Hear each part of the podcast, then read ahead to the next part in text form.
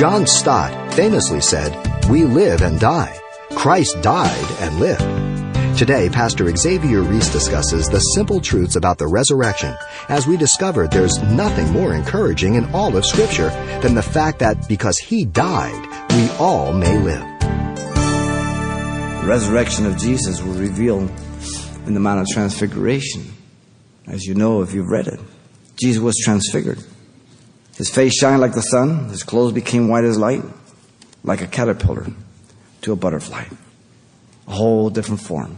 And by the way, what the disciples saw there with him was a preview of the second coming. As he comes back, you have Moses and Elisha, the law and the prophets. When Moses and Elisha were there on Transfiguration, they were speaking about his exodus, his departure, his death back to heaven in glory. That's what they were talking about. The resurrection of Jesus is equally mentioned throughout the epistles. Christ is declared to be the Son of God with power by the resurrection, Romans 1 4. Paul deals with the resurrection extensively in detail in 1 Corinthians 15 because the Corinthians were denying the resurrection, yet they were baptizing for the resurrection, which is not a biblical practice, but he didn't even deal with it. He just takes it and rebukes them for it. And he deals about the resurrection. If, you say that, that there's no resurrection, then, then why are you baptizing? He says that there's no resurrection, there were most men and women most miserable, most to be pitied. And if there is no resurrection, then our gospel is false, we're false, and we're in trouble.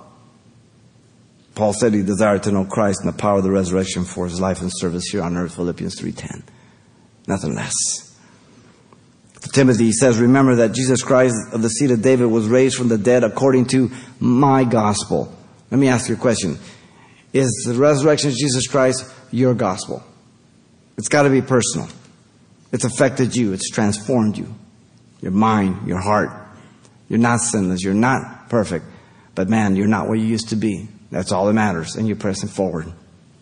The other epistles are no different. In fact, there are 104 mentions of the resurrection of Jesus Christ in the New Testament stated R.A. Torrey.